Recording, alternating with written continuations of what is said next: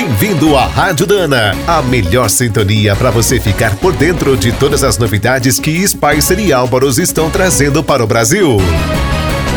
Em 1947, Ricardo Álvaros abriu uma pequena fábrica em Porto Alegre. Fez uma parceria com a Dana e liderou o mercado de cruzetas e cardãs.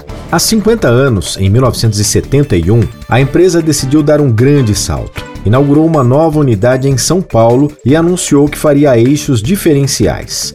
Apesar de ser um produto complexo, os brasileiros tinham o apoio da Dana. Desde 1919, a matriz fabricava os eixos Spicer nos Estados Unidos. A nova linha teve muito sucesso, principalmente com os modelos 44, 46, 60 e 80. Equipavam os carrões da época, picapes e caminhões. Em 1983, a Dana ampliou a produção após comprar a operação de eixos da Ford do Brasil. E em 1996, adquiriu a fábrica da Braseixos. Os eixos Spicer estrearam nos equipamentos de construção e nas máquinas agrícolas em 1999, com a construção de uma nova unidade. Em 2016, a Dana comprou duas operações da Cifco em São Paulo e passou a fabricar eixos dianteiros para caminhões e ônibus.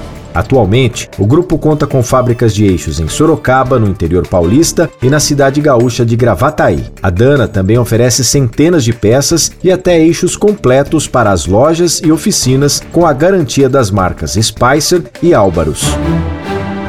Você acabou de ouvir mais um boletim da Rádio Dana, com o apoio de Spicer. Com Spicer você pode mais e Álvaros, juntos para o que der e vier. Na hora de escolher as melhores peças para linha leve ou pesada, não fique na dúvida. É Dana? Então manda!